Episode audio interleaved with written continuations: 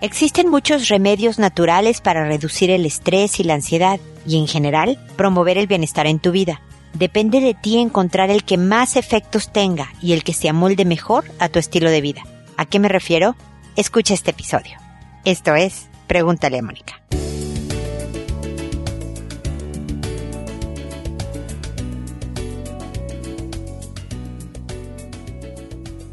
Bienvenidos amigos una vez más a Pregúntale a Mónica. Soy Mónica Bulnes de Lara. Feliz de encontrarme con ustedes en este espacio porque me gusta que promueve el bienestar. Todos queremos sentirnos mejor, todos queremos tener más tranquilidad en nuestra vida, estar más conectados con los nuestros en general disfrutar de esta existencia que pasa volando lo hacemos de diferentes maneras. Por ejemplo, yo creo que buscar cierta estabilidad económica nos trae mucha paz. No se trata de ser millonarios, pero se trata de vivir tranquilos, dignamente, con capacidad de ahorro, porque algún día vamos a ser viejitos, yo más cerquita que ustedes, y no voy a poder trabajar y no voy a poder ingresar dinero y sí me tengo que preparar para pasarla lo mejor posible de acuerdo a estos posibles ahorros. Entonces, parte de buscar mi bienestar es asesorarme con alguien que sepa tal vez, porque pocas veces lo hacemos, tomarnos el tiempo de aceptar que pues, yo no soy experta en dineros, ¿no? Entonces, ¿cómo puedo sacar el mejor provecho de todo esto? Una de mis hermanas, por ejemplo, se asesoró con alguien en México del Seguro Social para ver los movimientos que tenía que hacer de, de a lo mejor aumentar eh, su cotización en los últimos años de su vida productiva de trabajo para tener un poco más de pensión cuando ya eh, se retire. Ese tipo de asesoramientos es súper útil. Y eso es parte del tema de hoy de encontrar tu medicina. ¿Cuáles son las cosas que no se refieren a medicamentos químicos que me van a traer bienestar? Y miren que hablé de seguro social y economía primero, pero hay veces que también es el tener contacto con la naturaleza diario. Eso hace un bien neurológico muy importante. Entonces, si yo todos los días me voy a dar la vuelta a la manzana y aunque viva en una ciudad muy urbana, muy con cemento, voy a voltear arriba a ver los árboles y abajo a ver las plantitas. Voy a ver si encuentro una florecita y de qué color. Si oigo pajaritos. Realmente el respirar, aunque sea aire contaminado para los que vivimos en ciudad, pero salir y orearte es muy sano para el cuerpo. Desde luego los típicos, hay gente que el ejercicio se convierte de verdad en un antiansiolítico bien fundamental en su vida. Y no puede dejar de hacer ejercicio no porque le guste a lo mejor, sino porque le hace bien calma la ansiedad, por ahí se desahoga sus nervios y sus tensiones y por lo tanto ya no le sale úlcera o no pierde el pelo o no se pelea con los suyos. Entonces es encontrar qué cosas te hacen bien. Yo les he comentado muchas veces cómo a mí bordar y ahora hacer botas navideñas para mí y para mi familia es una manera, se ve que lo manual, que también está comprobado. ¿Sabían, por ejemplo, que a soldados en la guerra, no sé si de Irak, de Afganistán o de cuál, los soldados americanos, no sé si de otros países, los ponían a tejer?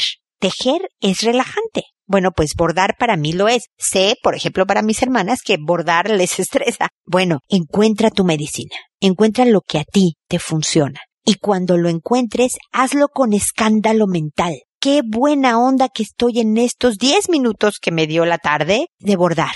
Me preparé un tecito y estoy bordando. O sea, le digo a mi cerebro qué bien le estoy pasando que aunque lo pueda hacer, pasarla bien, sin decirle a mi cerebro y estar bordando y va a provocar bienestar, si se lo digo a mi cerebro, el bienestar se multiplica. Si salgo a caminar y digo, qué delicia que tuve esta oportunidad de ver los árboles, ay, mire, esa plantita es nueva, no la había visto, qué bonito está el jardín de esta vecina, qué bien le estoy pasando cerebro. Realmente la secreción de hormonas del bienestar, el circuito del bienestar en el cerebro se activa con mucho más intensidad. Entonces encuentra tu medicina. No cuesta nada, es gratis. O sea, salir a caminar, por ejemplo, hacer ejercicio, si no vas a un gimnasio, estas cosas puede ser gratis. A lo mejor sí una manualidad exige diferentes niveles de costo, pero vale la pena. Asesórate en las áreas en donde también necesitas encontrar tranquilidad para hacerlo mejor, es decir, construye tu salud mental de una manera bien inteligente, bien estratégica, para que de verdad empieces a disfrutar y tengas bienestar desde el día de hoy. Bueno, con esto empiezo el episodio. Espero que les ayuden mis comentarios a reflexionar y activarse para promover más bienestar. Y ahora, como saben, me dispongo a responder a sus consultas, que lo hago por orden de llegada que me tardo aproximadamente un mes en hacerlo, disculpen, pero es la manera en que puedo programar mi trabajo que a todo mundo le cambio el nombre. Lo saco de internet y generalmente voy en orden alfabético para que sepan que es totalmente anónima la consulta. Hay veces que me saludan y me dicen, hola Mónica, te escribo de Chihuahua, ¿no? México. Y yo le quito el te escribo de Chihuahua, México para que de verdad sea alguien no localizable.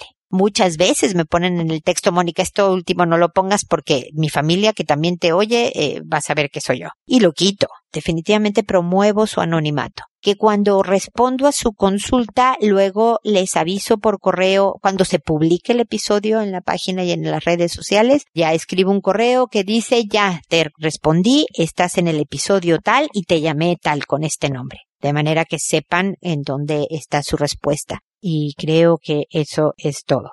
Empiezo el día de hoy entonces con Italia. Así decidí llamar a esta persona que me dice, hola Mónica, deseo que se encuentre muy bien, prosperidad y salud para usted y su familia. Muchísimas gracias Italia. Continúo. Tengo conociéndola 10 años y me ha ayudado mucho a salir adelante de situaciones difíciles. En esta ocasión le toca el turno a mi hija de 16 años. Está pasando por un problema de autoestima. Dice que no le gusta su nariz, su pelo, que no tiene sesos todavía, además de haberse pronunciado bisexual hace dos meses. Toda esta situación ha sido muy difícil para mí y su papá, que por cierto con él tenía problemas también porque no le gustaba su forma de tomar. Le cuento que nuestra familia no es perfecta, pero es bonita, y en general somos una familia feliz. Es solo que pienso que es una persona muy sensible. En su escuela la sexualidad es muy libre y nadie juzga. La mayoría de sus amigos son gay o bisexuales como ahora se dicen llamar. Bisexuales me lo puso entre comillas, por cierto. Te lo pongo entre comillas porque siento que a esta edad no están seguros del significado de la palabra. Mi preocupación es que esta vez no sé cómo guiarla.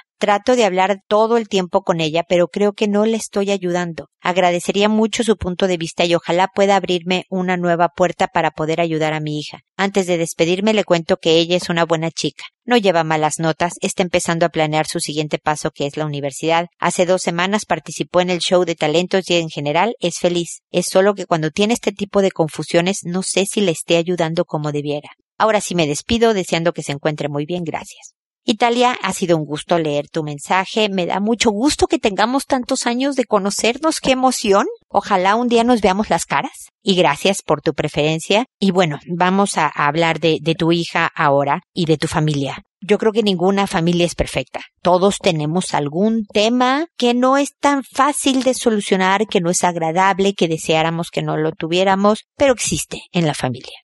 Y por eso es importante promover cosas que nos mantengan unidos y cercanos y conociéndonos un poco más cada día y cosas así. Y yo creo que tú lo haces al estar al pendiente de tu hija. A los 16 años, es plena adolescencia, es bien natural que los jóvenes tengan etapas de baja autoestima. Es decir, es posible que lo que le pasa a tu hija, porque me dices que además tiene buenas notas, tiene buena vida social, está planeando la universidad, participa en shows de talento, o sea, es feliz, pero tiene estos bajones. Suena a que es un adolescente normal. Los bajones de autoestima, el sentir soy tonta, soy fea, qué horror, la vida no me sonríe, no deben de durar más de 15 días. Si por 15 días está bajoneado, como se dice en Chile, este, acá donde vivo, la joven, tú puedes decir, bueno, está en ese momento, entonces no enganchas tanto, le dices, como buena mamá, porque los hijos saben que debemos decir estas cosas, pues a mí me encanta tu nariz. Yo creo que tienes un pelo muy bonito.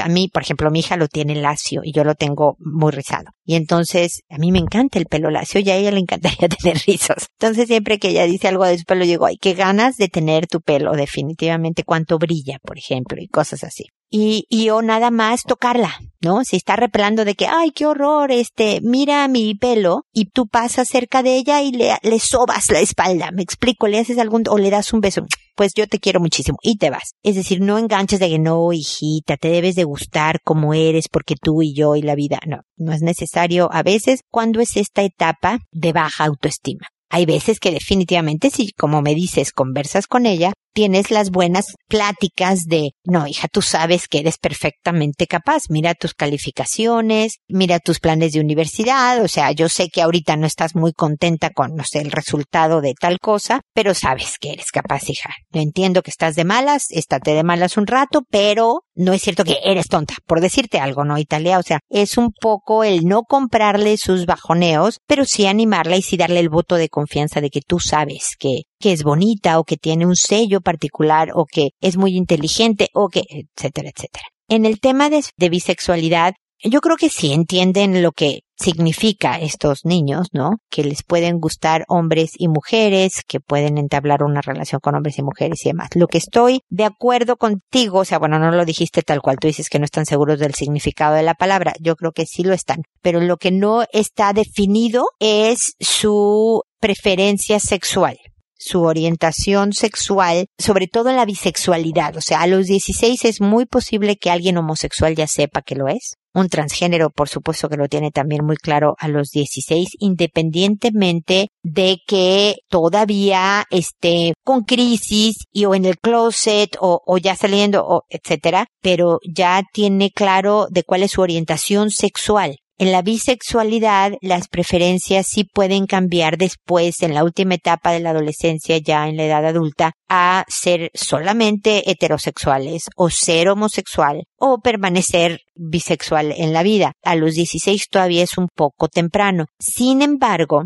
el minimizar, el descalificar, el, ay, hija, es que ahorita no tienes idea de lo que estás haciendo, eh, no ayuda. Yo tampoco creo que uno deba de aplaudir la actividad sexual en adolescentes de cualquier tipo, porque están muy jóvenes, porque están muy vulnerables y cuando se lastima el corazón es más difícil de sanar que cuando se lastima el cuerpo a veces, ¿no? Entonces hay que cuidarlo, pero estas conversaciones educativas de, a ver, hija, explícame, ¿cómo es tu mundo para entenderlo? O sea, más que conversar es preguntar a veces para a ver, ¿y, qué necesitas de mí? Esa es otra forma de, de, prestarte ayuda. ¿Cómo te ayudo, hija? O ahora que estás de malas, o ahora que tienes esta duda. Platicar del tema como pelotear ideas de, mira, yo pienso esto, tú qué piensas y demás, te ayuda a cimentar, porque parte de lo que los jóvenes tienen que escuchar es lo que opinan los papás verdaderamente. Yo no estoy de acuerdo con esto. Mis hijos saben lo que opino sobre, por ejemplo,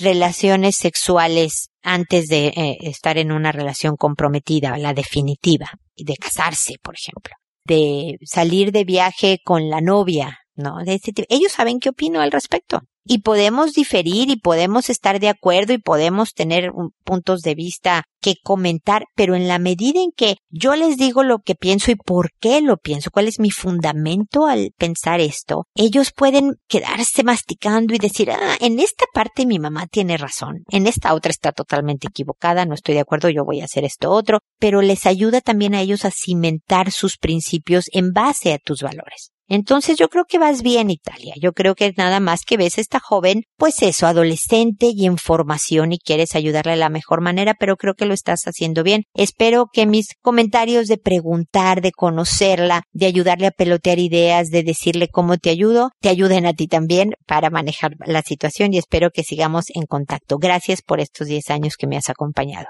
Juliana, por otro lado, me dice, hola, mire, me gustaría que me orientara con respecto a mi hija menor de 17 años. Supe el otro día, cuando llegué, la llevé a la ginecóloga, que había comenzado a tener relaciones íntimas con lo que quedé muy sorprendida. Una vez que llegamos a casa, la enfrenté. Me respondió que era su cuerpo y que se había cuidado con preservativos, pero que no estaba enamorada y solo era cosa de placer. Eso me apenó bastante porque hace cosas por curiosidad y no por amor. Me dice que son otros tiempos, pero me complica su actuar porque obvio que la volverá a hacer. Me dijo, el cuerpo es mío, ojalá me puedas ayudar.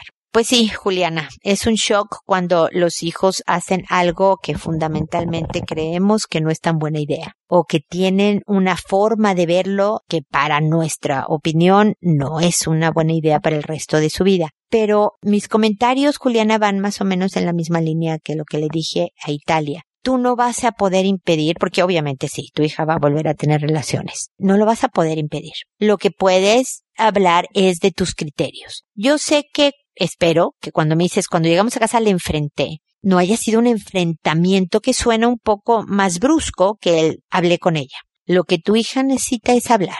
Hay veces que le va a parecer de flojera, de, ay, mamá, ya no quiero hablar de este tema. Y tú le puedes decir, mira, hija, yo creo importante darte mi punto de vista no la agobies con el tema, que no se convierta en el tema. Pero también, o sea, es decir, platica de esto no todos los días. Una vez al mes, cada que ves que se abra una ventanita, agarra ahí la, la plática. Pero nuevamente también con preguntas. Porque le puedes decir, por ejemplo, una de las cosas que yo creo que cuando alguien está en una actividad casual con el sexo, se vuelve muy cínica para el amor dejas de creer en el amor y despersonalizas una entrega, una cercanía, un algo que el que sea especial y que lo hayas tenido, si no con uno, sino con las menores personas posibles, es lo que hace diferente una relación de muchas otras. Yo creo que efectivamente los tiempos han cambiado en algunos aspectos y en otros sigue siendo el mismo.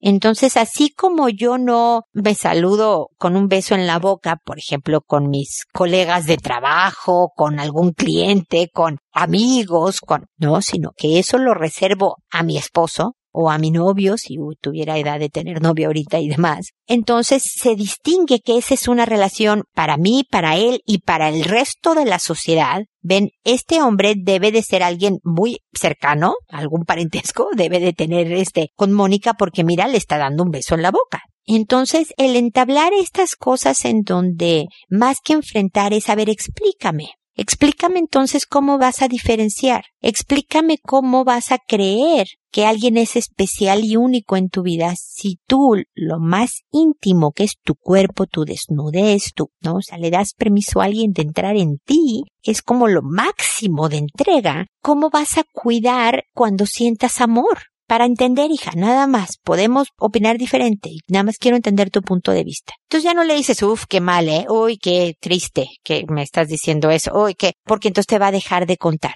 Y lo que tú quieres es lo que le decía un poco Italia, que se quede masticando tus valores, tu punto de vista, y a lo mejor nunca te diga, sabes qué, mamá, estuve de acuerdo con esto, pero viva de esa manera. A lo mejor nunca te dé la razón, a lo mejor sí te la dé a los 45, pero no importa si te la da o no. Lo que para ti es importante es que pueda eh, vivir de acuerdo a lo que tú consideras, Juliana, que es una vida pues mejor para tu hija, más sana emocionalmente y físicamente porque el preservativo o las pastillas anticonceptivas, eh, bueno, las pastillas anticonceptivas pueden prevenir un embarazo. El preservativo puede prevenirlo también con mayor probabilidad de error y algunas enfermedades de transmisión sexual, pero tampoco todas. Y cuando estás en una etapa de sexo casual, se incrementa la probabilidad de ser contagiada de alguna enfermedad de transmisión sexual. Por ejemplo, el herpes genital. El herpes genital en el preservativo no sirve para nada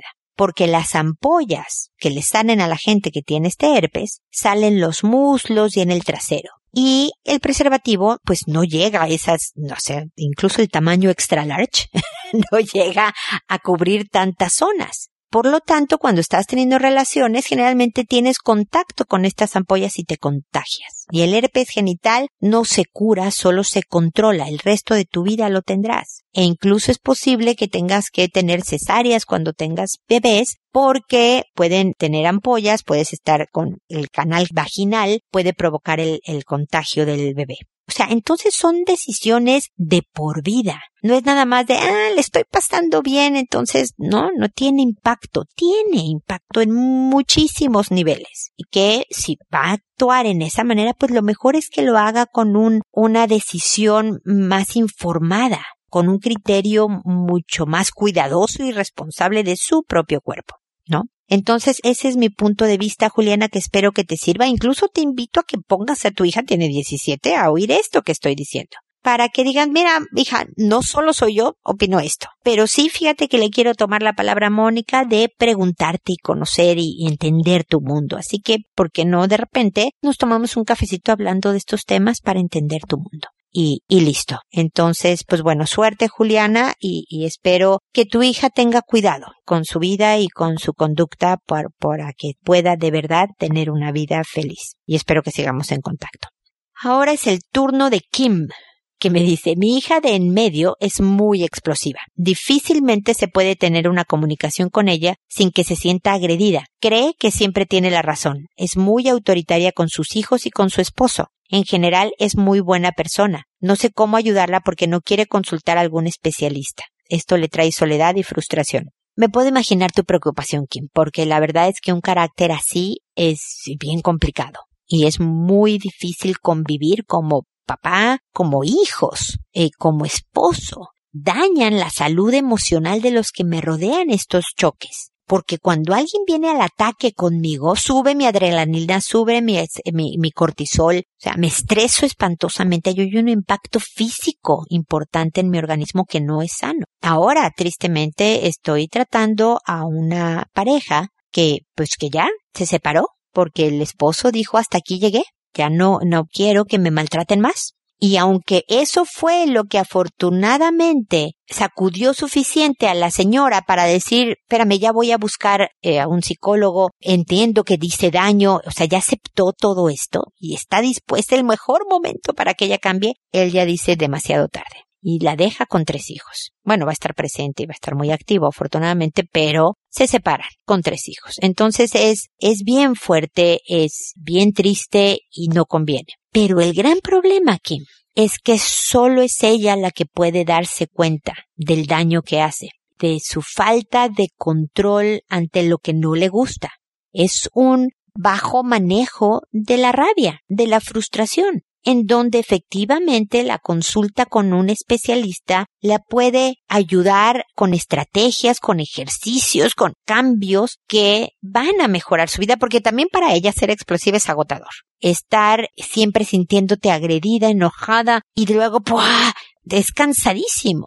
Entonces también, ahora sí, estoy invitando a todas las mamás a invitar a sus hijas a escuchar el programa, pero ponla a escucharla. Esto para que prevenga, para que no canse a su esposo y de repente se encuentre sola sin pareja. Posiblemente llegue otra pareja, pero posiblemente si no se cambia algo en ella, va a vivir lo mismo. Y con los hijos, las secuelas de una mamá muy explosiva, muy agresiva, poco flexible en cuanto a escuchar al otro para darle la razón o llegar a acuerdos o demás, acompaña el impacto a los hijos hasta la vida adulta y ellos mismos se vuelven o los agresores o las víctimas y escogen parejas que son como su mamá y repiten el patrón, muchas veces terminando separados y dolidos y bla bla bla. O sea, es algo de largo alcance, es, es son consecuencias de largo plazo bien bien dañinas y tristes. Yo creo que tú lo único que puedes hacer, Kim, es protegerte, e inmediatamente cuando tu hija se ponga grosera y explosiva y agresiva contigo, decirle yo así no hablo contigo, hijita, te quiero mucho, hablamos luego, y le cuelgas o te vas o le pides que mejor se retire de tu casa porque así no puedes entablar y vas, ay mamá, contigo no se puede, pero mejor que se vaya, es decir, tú cuida tu bienestar Kim, de eso se trata este episodio el día de hoy, además, ¿no? Tú cuida que nadie, ni siquiera tu hija, pueda maltratarte y en la manera en que le das límites y le dices, esto no lo voy a aceptar, te quiero mucho, voy a acompañarte siempre en tus cosas, pero cuando me pases a llevar, como dicen en Chile también, cuando me sienta atropellada, cuando me faltes al respeto, ahí me voy a dar la vuelta y nos vemos otro día. No más, ni por teléfono ni en persona, no más. Eso, Kim, no solo te va a hacer bien a ti, por supuesto, también a tu hija. El que alguien le diga, me vas a perder, vas a perder mi compañía cuando estás así, es justo lo que ella pudiera hacer para decir, hijo, pues sí, creo que tengo problemas porque la gente ya me está poniendo barreras en todos lados. Así que por ti y por ella ojalá te pongas firme en la manera en que tú vas a ser tratada. Y que a lo mejor este audio sea la, la última, el último intento de, de hacerle ver que es una persona con problemas de manejo de rabia y control de impulsos y etcétera, y que valdría la pena el consultar a alguien para ayudarse. Así que bueno, suerte y espero que estemos en contacto. Maite, por otro lado, me dice, mi consulta es por mi nieto, Mónica. Mi nieto tiene cuatro años, muy ansioso, brusco y está tartamudeando. Es un niño muy despierto para su edad y su vocabulario es de un niño más grande. Me preocupa. Mi consulta es por mi parte. Sus papás no saben que le escribe usted. Gracias. Ok, Maite. A menos que tú estés criando a tu nieto, a menos que tu nieto pase el día contigo porque los papás trabajan. Si no es así, es poco el poder que tú tienes de hacer mucho, se reduce mucho tu poder porque pues no eres la principal cuidadora. Es quien convive con él todos los días, quien tiene el máximo poder. Definitivamente la ansiedad puede ser una característica de personalidad que no se cura, pero que se debe de aprender a manejar. Y entre más temprano aprendas, primero reconozcas que eres ansioso y luego aprendas estrategias y maneras para manejarlo mejor, es mejor.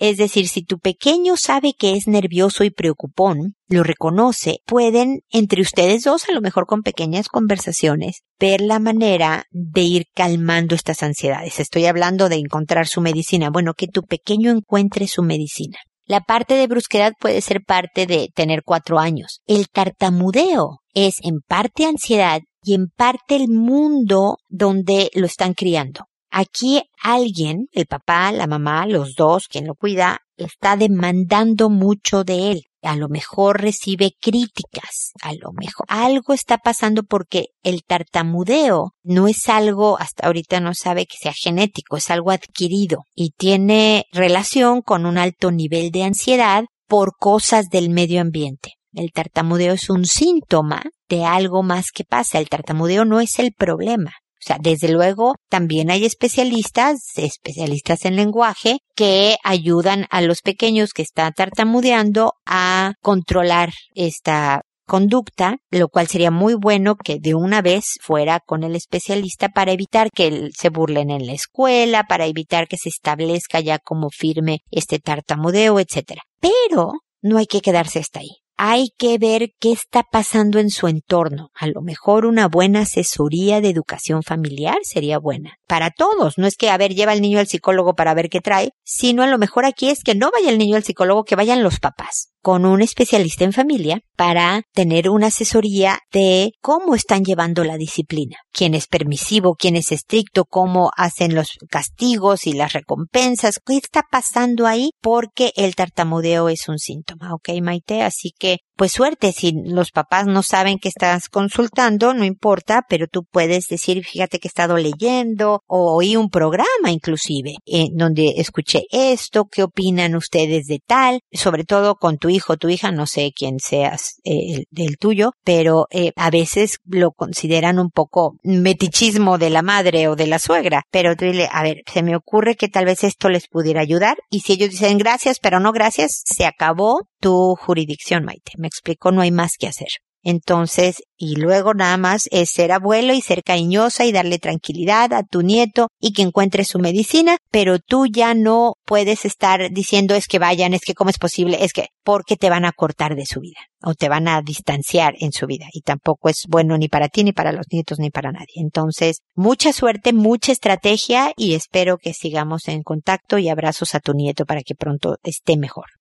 Luego, Nube me dice, ¿cómo hago para que mi hijo de once obedezca y no me vea como la mala en todo por ponerle normas? Dado que cuando está con su papá hace cosas que yo en casa no le permito. Me siento sobrepasada porque yo digo blanco y su padre negro, y no logro mantener la armonía entre mamá e hijo. Ay, nube. Sí, es bien difícil criar a un hijo con papás separados, número uno. Es más difícil que cuando los papás están juntos. Y número dos, es mucho más difícil cuando los papás están separados y están en contra. Porque yo puedo entender que se hayan separado porque tuvieron diferencias, no, no se pusieron nunca de acuerdo en sus formas de funcionar y listo pero el no ser un solo frente con el hijo, porque yo estoy segura de que el papá también quiere lo mejor para el hijo. y a lo mejor es precisamente en, lo en los conceptos que yo creo que es lo mejor. ¿no? Con un papá de un poco más adolescente que diga, a ver, yo creo que está bien que vaya esta fiesta, no pasa nada, que vaya. Y la mamá dice, no, yo creo que no debe de ir porque no hay papás enfrente. Lo que le hace más daño al hijo no es ir o no a la fiesta.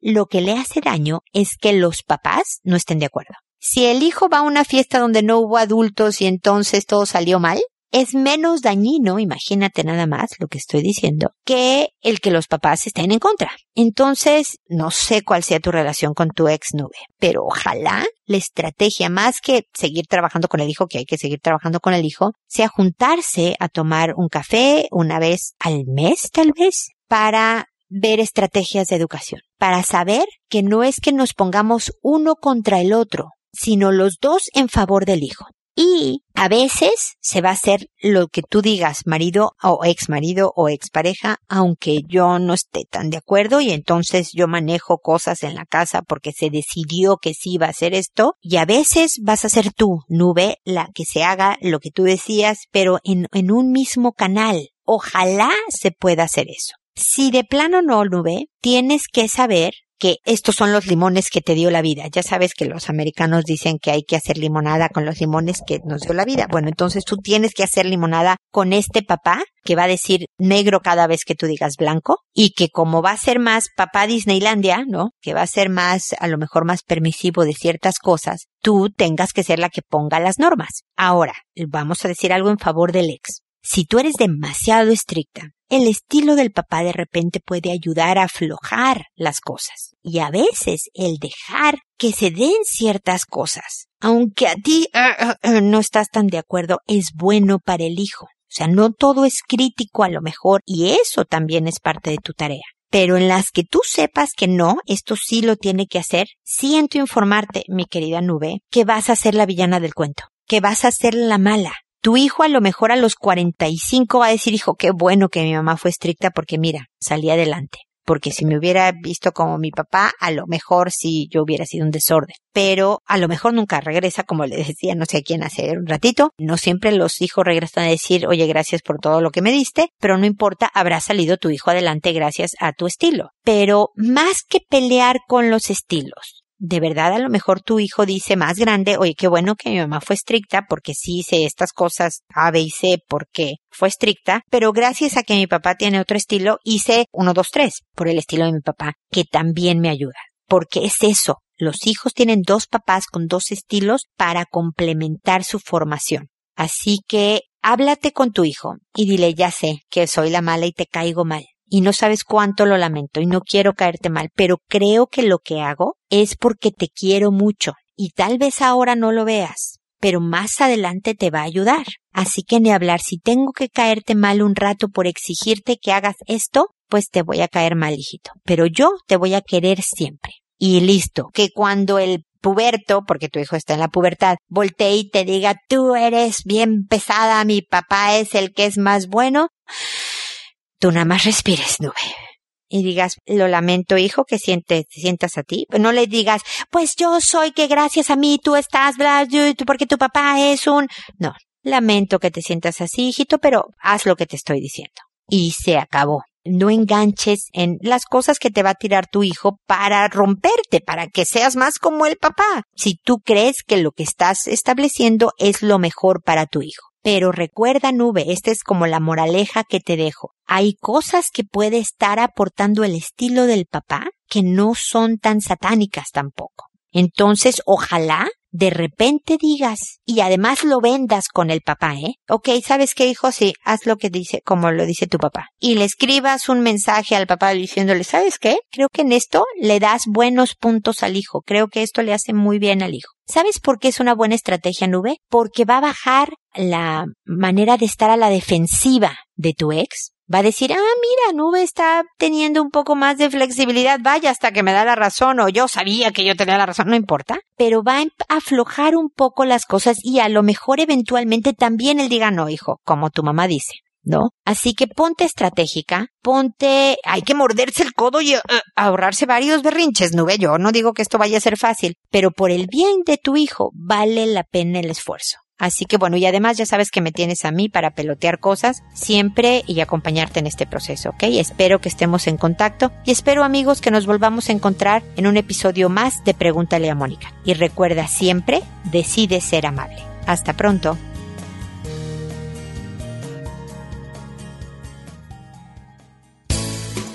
¿Problemas en tus relaciones? No te preocupes, manda tu caso, juntos encontraremos la solución www.preguntaleamónica.com. Recuerda que tu familia es lo más importante.